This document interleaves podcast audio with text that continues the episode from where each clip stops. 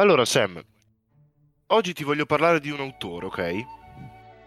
Ok, va Ma bene, sono tutto orecchie.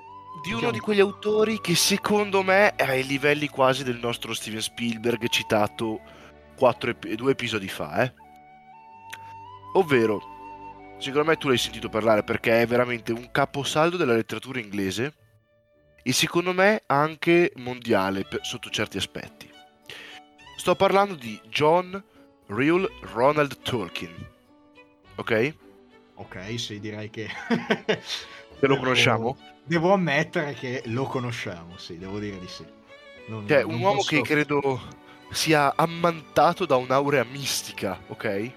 Sì, sì. Lui è lo scrittore, ragazzi, del Signore degli Anelli, pubblicato per la prima volta il 29 luglio di una calda estate nel 1954 per chi, vabbè Sam, giustamente noi dobbiamo riconoscere che c'è gente che come noi non è appassionata magari di letteratura o di cinema, giusto? Eh sì, dobbiamo riconoscerlo e quindi ci occuperemo appunto di fornire anche un'infarinatura ecco, su, su Tolkien, sono, sono, d'accordo.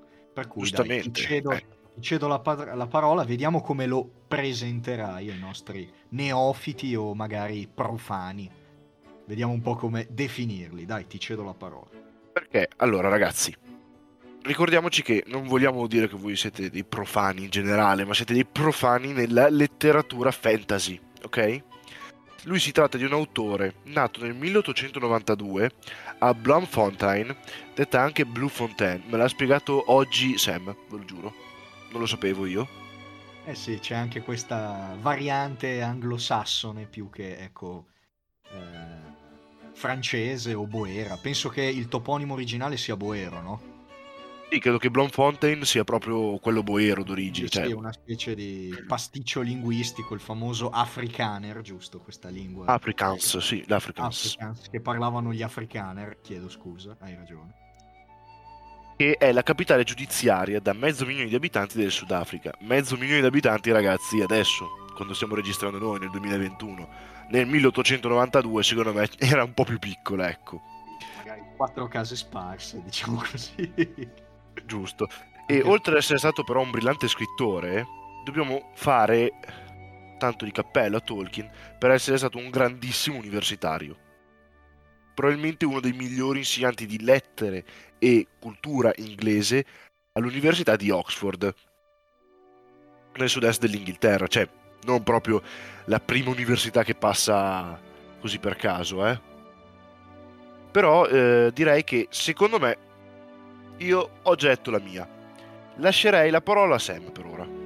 Sì, allora aggiungo una cosa che ha tenuto corsi di lingua, leggo, eh, e letteratura inglese tra il 45 e il 59. Per cui, come giustamente osservavamo prima, in, eh, prima di iniziare a registrare, eh, ha accompagnato la sua attività appunto di eh, scrittore, attività diciamo di discreto successo, ha un'attività altrettanto profittevole, quindi quella eh, di carriera, la carriera universitaria, eh, praticamente in, in, contemporanea, senza mai accantonare l'una o l'altra. Ma poi... Come scrittore morirà come scrittore, ma nel frattempo è anche un insegnante. Lui. Ma nel frattempo è anche un insegnante. Ma poi volevo aggiungere un'altra cosa che secondo me è interessantissima, e eh, è un ossequio, in pratica, diciamo così, ad una dinamica che abbiamo ormai visto ripetersi decine e decine di volte nella vita di ogni innovatore che si rispetti, ecco, mettiamola così. Anche Tolkien, infatti, è stato clamorosamente incompreso, non è stato capito. O quantomeno la sua avventura, ecco, nel, nel mainstream, nel, ecco, è partita col piede sbagliato, ovvero si è presentato... Eh, nella maniera che forse, ecco, lo ha, una maniera che forse lo ha tradito, ecco, sulle prime non è, non è piaciuto al, al, pubblico o al mondo appunto incaricato di giudicare i romanzieri, mettiamola così. Il pubblico direi proprio alla critica, cioè è un po' un Michael Bay inizialmente. È il Michael Bay degli anni 60. Ecco. Michael Bay degli anni 60. Ecco. Inizialmente, infatti, nel 1961 la giuria del premio Nobel per la letteratura, e qui ecco è proprio il caso di dire la critica, riunita come di prassi a Stoccolma, lo scartò definendo la sua prosa, e qui aprite bene le orecchie cari amici ascoltatori perché quello che sto per dirvi ha dell'incredibile, di seconda categoria e mi viene anche da ridere perché riflettendoci devo dire che è un giudizio eh, parecchio curioso, ecco, forse ecco, terza. Eh, infatti, poteva essere di terza categoria, almeno sono stati gentili, di seconda eh, categoria. Io credo però che nel pieno eh, spirito esplosivo e scoppiettante del nostro amato programma radiofonico sia meglio ora focalizzarci sulle influenze che i libri di Tolkien hanno saputo esercitare a livello internazionale, soprattutto per quanto riguarda il genere fantasy. Ormai ci siamo capiti, oggi entreremo in mondi eh, fantastici, mondi fantastici che però potranno anche discostarsi, e non di poco, da quel fantasy eh, fatato ecco, che di solito abbiamo in, eh, in, mente. Un fantasy molto disneyano e questo aggettivo non lo dico certo per caso, ma più avanti capirete perché. Tolkien, partirei così, è insieme al suo grande amico, nonché autore delle Cronache di Narnia, eh, pubblicate per la prima volta nel corso del 1950, quindi quattro anni prima del Signore degli Anelli, C.S. Lewis è l'autore appunto delle cronache di Narnia e eh, vabbè, rifaccio questa parte perché mi sono ingarbugliato. Tolkien è, insieme al suo grande amico nonché autore delle cronache di Narnia, pubblicate per la prima volta nel 1950, C.S. Lewis, e il meno conosciuto George MacDonald, ministro di culto cristiano scozzese e residente a Bordighera in Liguria per moltissimi anni, questa piccola curiosità, uno dei primi pionieri del genere fantastico favolistico moderno. J.R.R., come viene chiamato il più delle volte, però si discosta con una mossa stilistica dai nomi fatti in precedenza.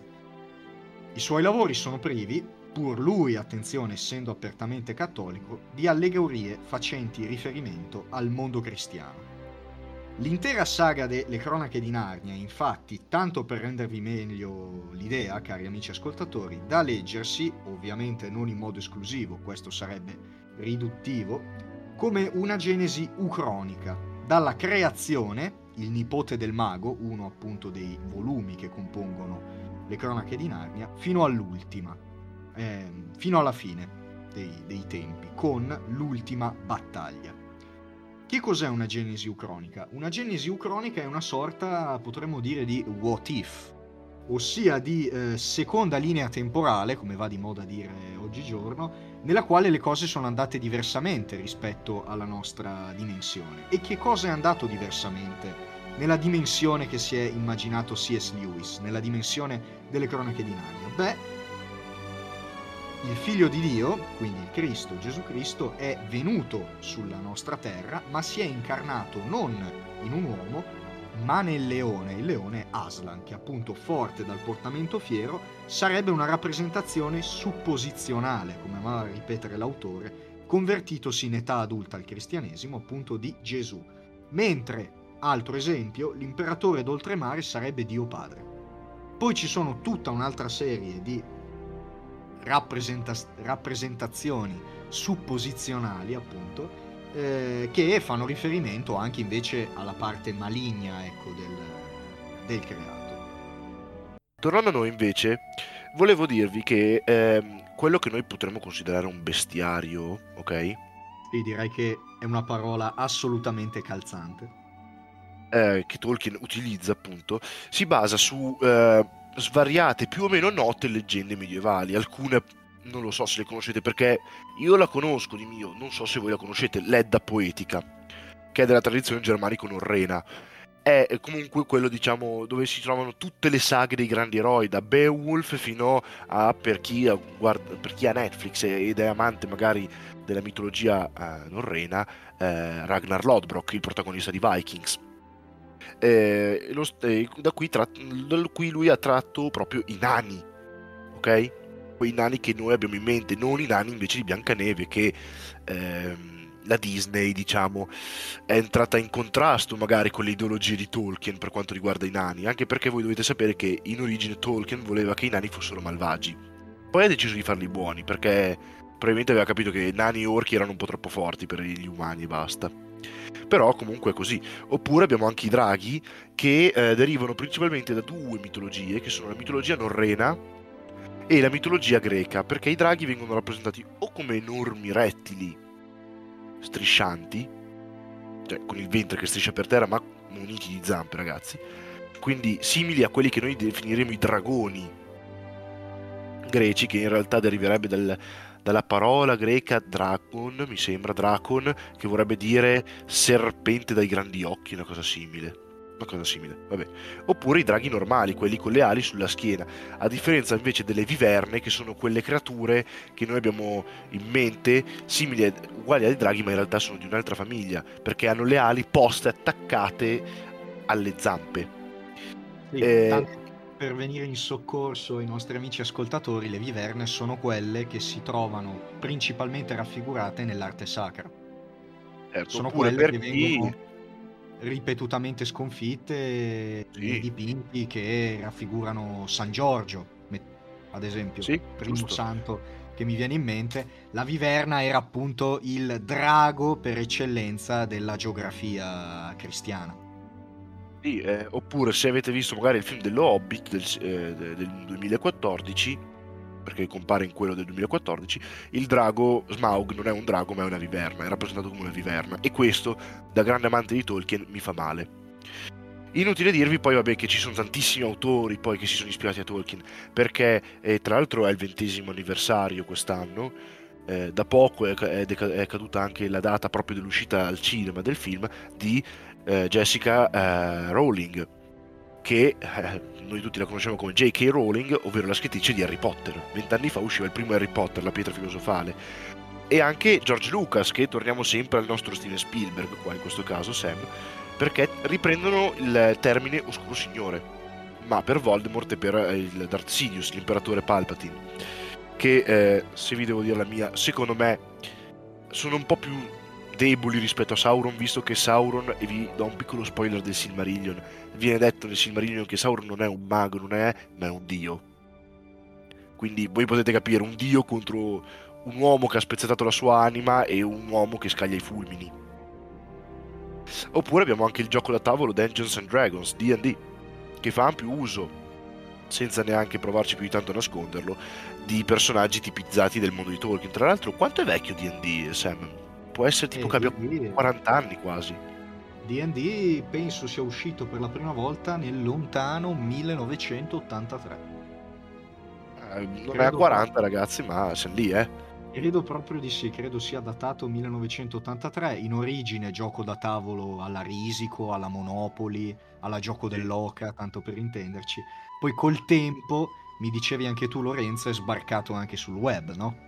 Sì, cioè, è sbarcato sul web, nel senso, basta eh, usare un canale come Discord o Meet, ci si organizza una serata, perché noi lo abbiamo, io l'ho scoperto durante eh, il lockdown. Neanche no, neanche durante il lockdown, durante le, eh, le, ro- le varie zone rosse che ci hanno accompagnato da settembre 2020 fino a marzo 2021.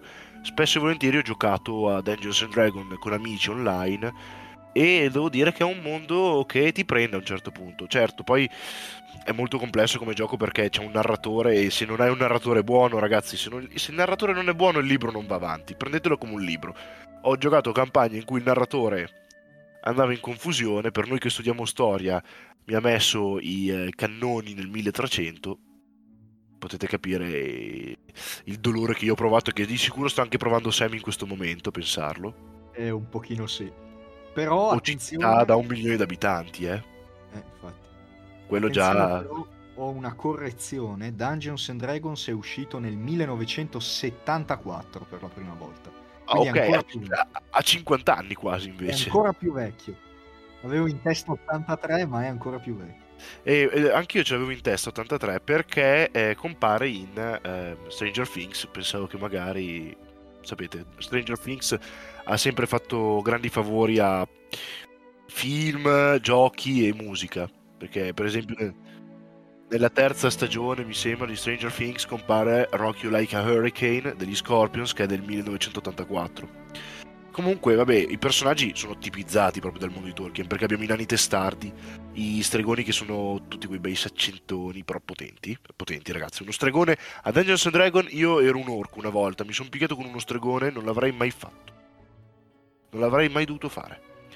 I terribili orchi, poi appunto, che sono brutti cattivi gli orchi, ragazzi. Poi ci sono i troll che sono brutti e cattivi, ma stupidi. Quindi hanno una debolezza in più. Oppure gli elfi che sono androgini, in questo caso non sono l'elfo Dobby, ecco, lì dovevamo fare merito alla Rowling che ha deciso di cambiare, di snaturalizzare completamente l'ideologia di un elfo. È vero, cioè, qui abbiamo una... l'eccezione che conferma la regola.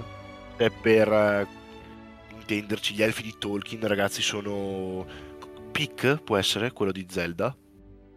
Link si chiama. Link, eh, scusa, non ho mai giocato a Zelda. Sono un profano, non ho mai giocato a Zelda, io giocavo ai Pokémon sul DS. No, no, eh, si chiama Link. Link sì, è proprio l'elfo per eccellenza. Sì, capello lungo, orecchie affusolate a punta. E eh, poi vabbè, diciamo che Tolkien, o meglio il Signore degli Anelli e lo Hobbit principalmente, sono sbarcati, diciamo, in un certo senso, anche al cinema, senza essere diciamo, come posso dire, loro i protagonisti, ecco, perché per esempio eh, in Avengers noi abbiamo una scena quando Iron Man, interpretato da Robert Downey Jr., chiama ironicamente Occhio di Falco Legolas. Non vi devo spiegare il perché, spero Occhio di Falco venga chiamato Legolas, ecco. Oppure in Insieme per Forza, film che saluto tanto il mio amico Alessandro che l'ha visto l'altra sera e gli è piaciuto molto. Eh, è un film con Adam Sandler, ragazzi, quindi non è un grandissimo film, dove lui definisce il figlio maggiore di, attenzione, un altro easter egg, qua siamo un po' tipo il Marvel Cinematic Universe, ci sono dei punti che non si capiscono. Ci sono punti che non capiamo, Sam, che magari la gente non capirebbe, poi vede tutte le puntate di quest'anno di Big Bang Effect e arriverà a fare un quadro completo. Il figlio maggiore è di Drew Barrymore, eh, che era l'attrice appunto di E.T., di cui abbiamo già parlato. E di cui abbiamo già parlato, sì. E il figlio appunto viene chiamato Frodo. Ma dunque, dicevo che eh, il genio di Tolkien, ecco, facevamo prima riferimento al, al, genio, risiede, tra le altre cose, non solo nell'aver creato, come forse avrete ormai intuito, una sorta di teologia, geografia e anche eh, storia, volendo, quindi eh, un susseguirsi di eh, vicende, teologia, geografia e storia, eh, tutte amministrate orchestrate con una precisione che ha dello scientifico, quasi incommensurabile. E eh, tutte appunto che interessano Arda, questo toponimo eh, che eh, appunto definisce eh, il pianeta della Terra di Mezzo. Ma il genio risiede anche tra le altre cose, a mio modo di vedere, nell'aver creato non una, non due, ma attenzione, ben dieci lingue, tutte l'una differente dall'altra. E il tutto è ancora più assurdo, e questo direi che è il termine più appropriato, se pensiamo che esse possiedono una loro grammatica e dei loro vocaboli.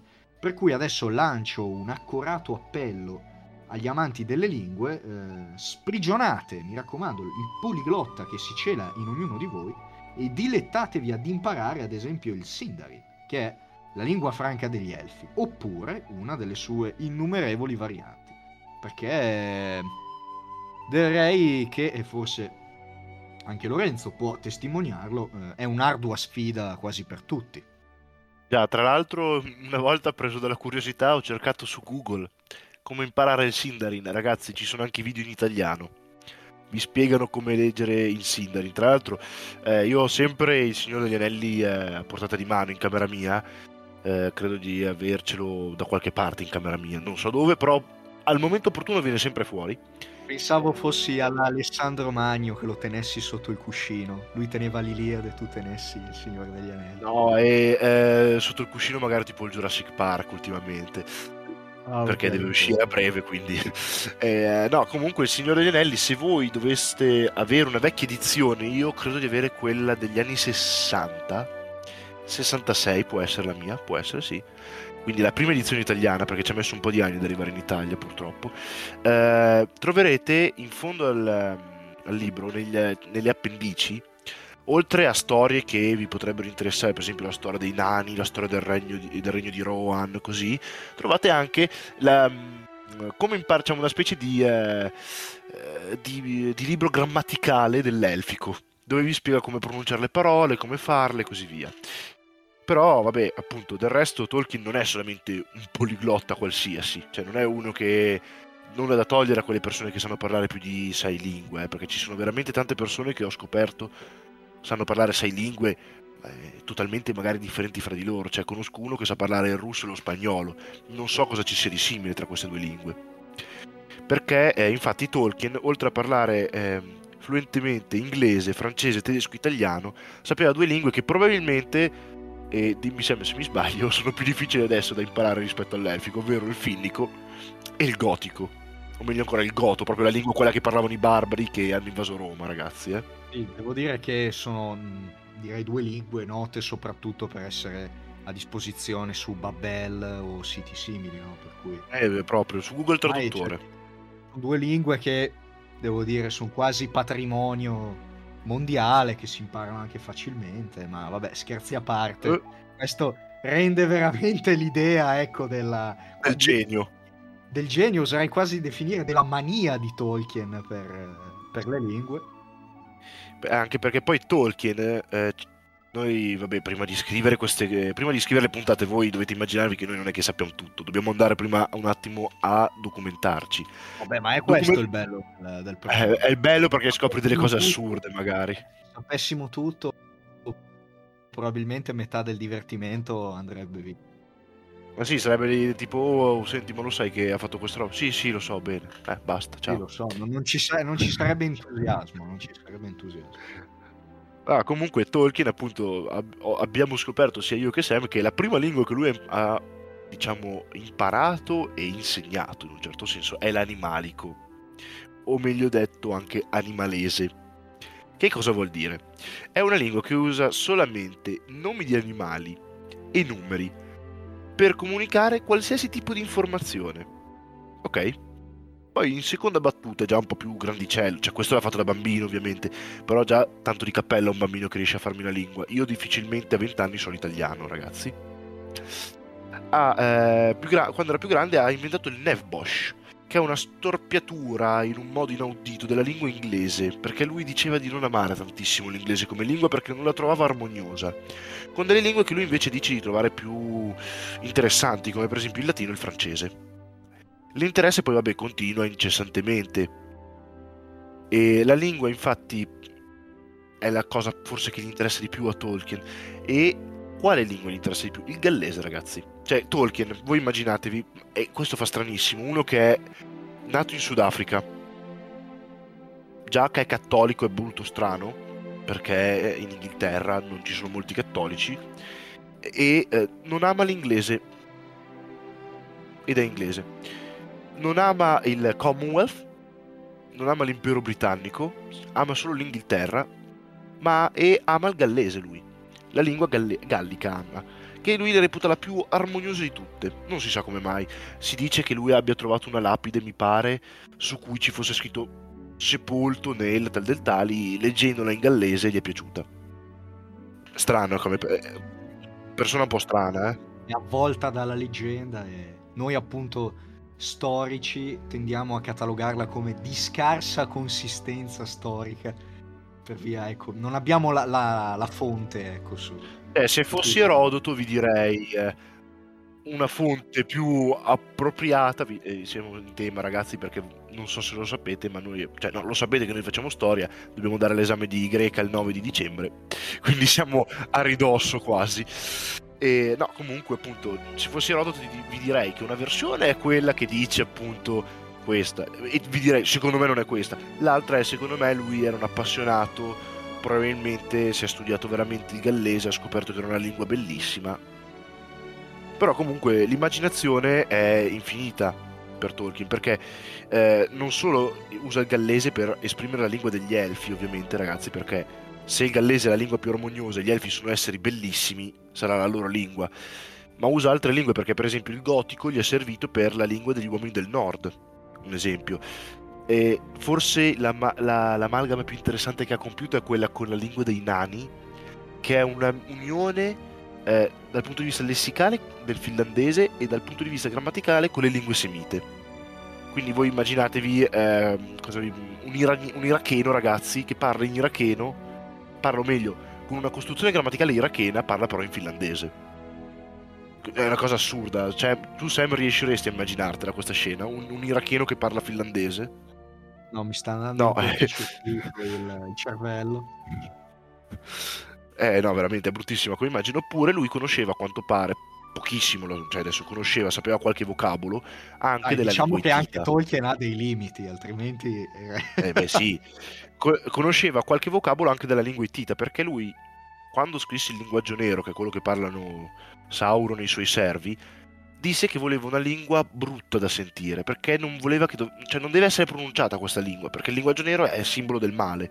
E allora ha scelto l'ittita, che io non ho mai sentito uno parlare ittita, quindi non vi so dire, però se vi andate a vedere il video su YouTube di com'è il linguaggio nero, voi vi immaginate come potrebbe essere l'ittita, quindi cioè, non credo che sia con una voce profondissima come dall'oltretomba, però... E... Um per concludere appunto questo diciamo eh, excursus sulla, sull'attività eh, di Tolkien nel campo della filologia, vi vorrei leggere eh, un piccolo passo, un, un paio di righe tratte da una sua lettera. Nessuno mi crede quando dico che il mio lungo libro, Il Signore degli Anelli perché è 1200 pagine, è un tentativo di creare un mondo in cui una forma di linguaggio accettabile dal mio personale senso estetico possa sembrare reale. Ma è vero, nel senso, io amo l'elfico perché amo il gallese. Io vorrei che tutti parlassero il gallese, però il gallese non lo parla più nessuno. E, eh, però adesso io cederei la parola a Sam. perché abbiamo ancora da trattare un ultimo argomento, definiamolo tolkieniano ovviamente ultimo ma non per importanza, perché adesso è giunto il momento di trattare le trasposizioni cinematografiche dei suoi libri, che ovviamente sono anch'esse eh, famosissime, celeberrime. Citiamo celeberrime. Citiamo il film, ad esempio, eh, dello Hobbit del 1977 e Il Signore degli Anelli del 1978, Entrambi sono dei film di animazione, entrambi con svariati oserei dire quasi sesquipedali errori di rappresentazione. Poi abbiamo un terzo film, un film sovietico del 1985, che tra l'altro è stato riscoperto pochi mesi fa e eh, che è liberamente, aggiungerei io molto liberamente, tratto appunto da Lo. Inquietante ragazzi, è inquietante. Eh, sapevo che l'avresti detto, sapevo che l'avresti detto. È inquietante. Io le- ho letto eh, un paio di recensioni, una iniziava con l'imbarazzante adattamento sovietico e già lì ridevo. Un'altra era l'aberrante e così via. Adesso vi dico come si chiama questo Hobbit sovietico, perché ha un ecco, titolo che... Assurdo, o no Sam? Parliamo un po' di russo, radiofo- russo radiofonico. Skazochneo Puteshnevia Mistera Bilbo Begginsa Begginsa Ciobita cioè rendetevi conto i loro Ciobita a me sembra un dialetto cioè Ciobita per cui non so inviterei i nostri cari amici ascoltatori appunto di andare uh, a indagare su questo film ripeto sovietico del 1900 ma probabilmente lo trovate su YouTube Ah beh sì, ormai sarà, il copyright sarà bello che è andato. E sapete, dicevi, faceva parte di uno stato casa... che non esiste più. Eh infatti, però mi dicevi che la casa di produzione è ancora attiva. Sì, allora la casa di produzione ha un nome che è tutto un, eh, tutto un dire, perché si chiama Lenfilm, ed è di San Pietroburgo. A me fa venire in mente che secondo me è un rimando a Lenin il titolo della casa, cioè il nome della casa. Però eh, ha prodotto tra l'altro, questo, ha prodotto sempre dei film veramente orrendi tipo ehm, L'uomo cosa, eh, dei film simil Godzilla, così, per poi produrre nel 97 con l'aiuto anche di una produzione hollywoodiana, questo non va dimenticato per niente in questo caso, il film Anna Karenina, quello con uh, Sean Bean mi pare non so se voi l'avete mai visto. No, io no, non l'ho mai visto. Non mi no, piace Anna Karenina, quindi... No, no. Vai, devo dire che non incontra neanche i miei gusti. Come...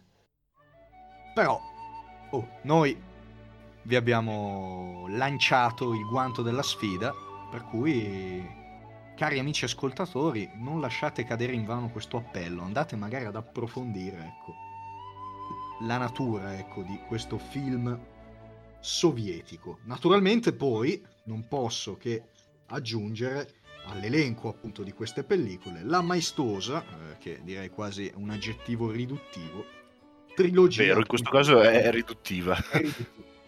Trilogia de Il Signore degli Anelli, ovviamente firmata da Peter Jackson, e eh, l'altra trilogia appunto sempre in tema tolkieniano, ossia quella dello Hobbit, a cui attenzione, vi diamo un'anticipazione, farà seguito nel 2022, quindi l'anno prossimo, una serie TV. Vanno molto di moda adesso, quasi tutti i franchise si stanno dotando di eh, serie TV che possano protrarre nel tempo le eh, tradizioni e i personaggi lanciati sul, sul grande schermo. Questa serie TV tolkieniana sarà ispirata al Silmarillion.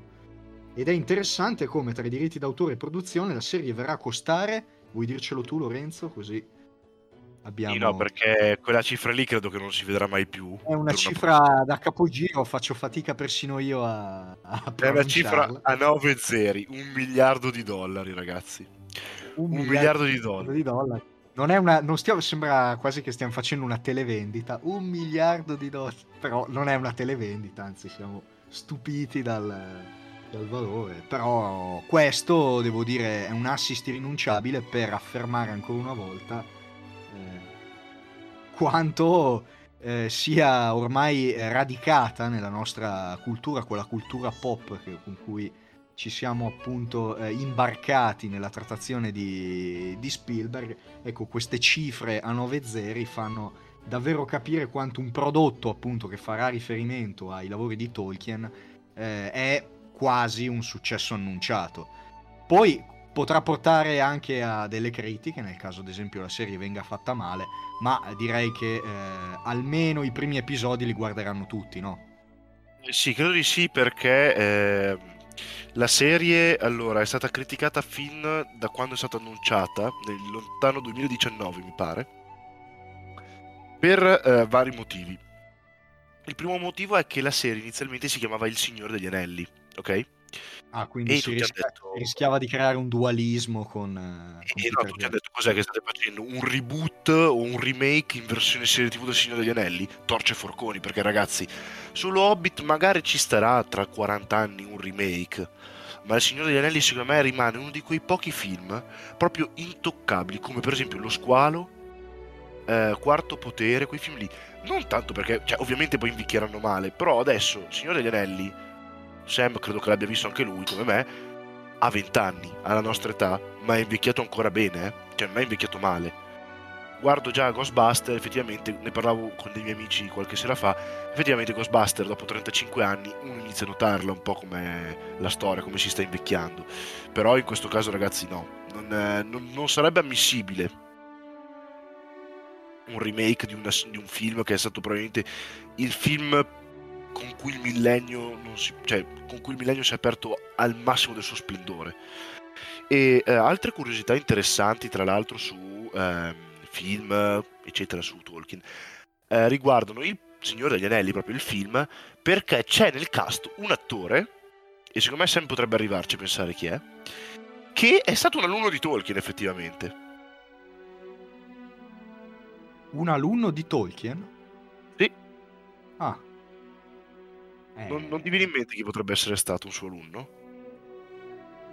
Ma no, adesso così su due piedi no. Eh, ve lo dico io perché, vabbè, aveva eh, una trentina d'anni quando è stato alunno di Tolkien in realtà, quindi è già abbastanza maturo, è morto 5-6 anni fa, Christopher Lee. Christopher Lee ha ah. conosciuto il Tolkien. Christopher Lee.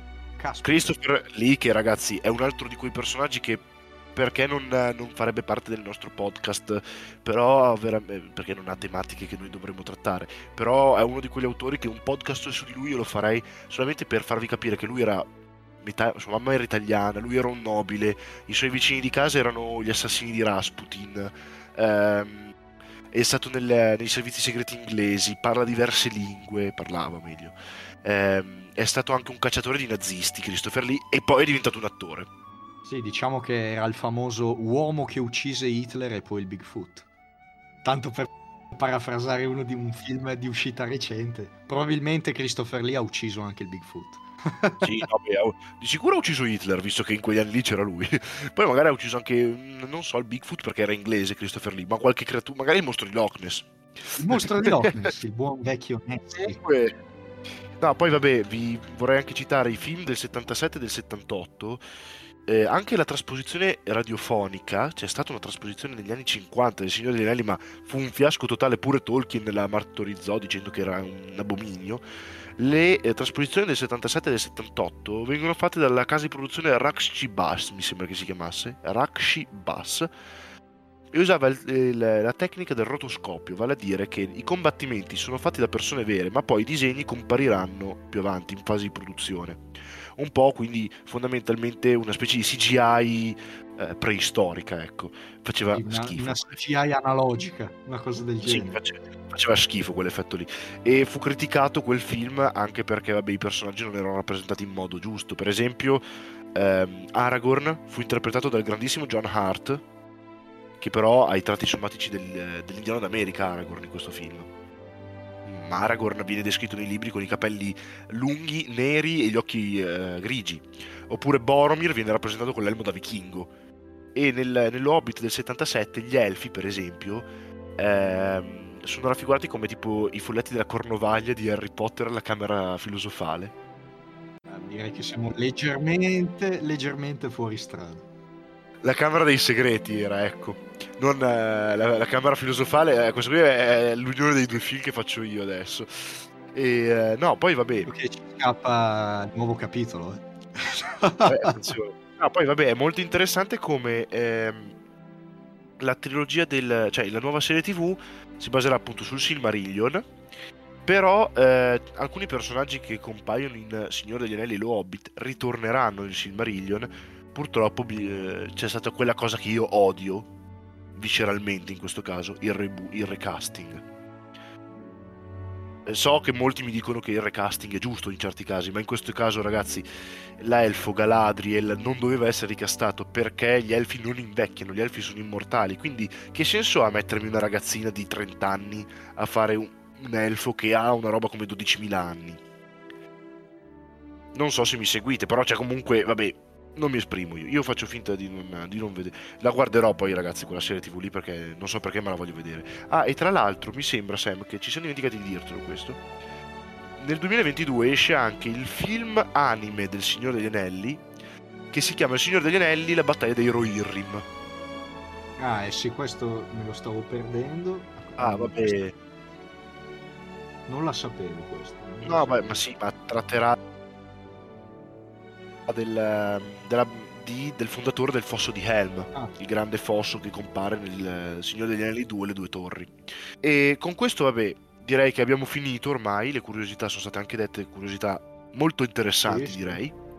Eh, ah, vi invito a vedere effettivamente che eh, i posti in cui hanno girato il Signore degli Anelli esistono veramente, non l'hanno girato in studio, l'hanno girato all'aperto. Tutto, Contrariamente anche le città sono all'Hobbit. all'Hobbit. L'Hobbit fu registrato con il green screen per problemi tecnici te- di tempistica soprattutto. Il Signore degli Anelli invece ebbe una produzione di quasi due anni per fare ovviamente tutti e tre i film attaccati e Il Signore degli Anelli 3 ragazzi io l'ho visto in versione integrale a min- 260 minuti.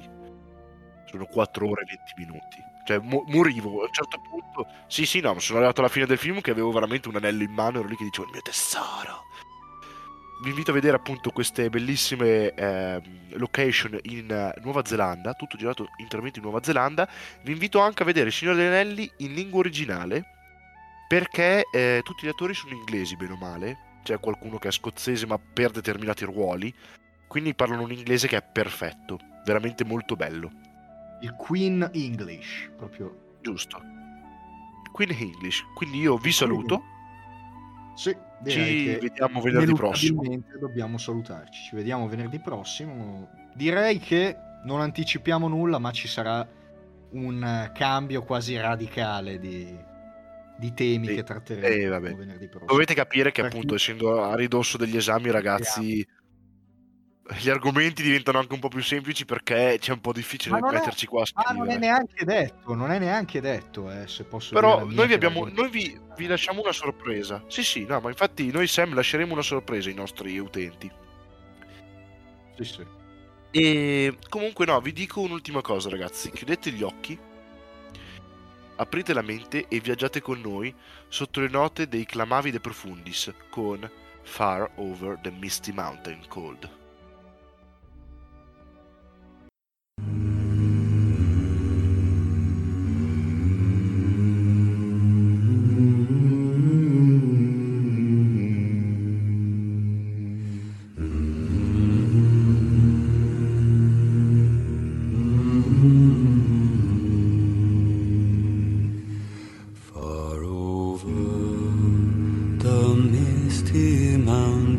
cold to dungeons deep and caverns old. We must away a break of day.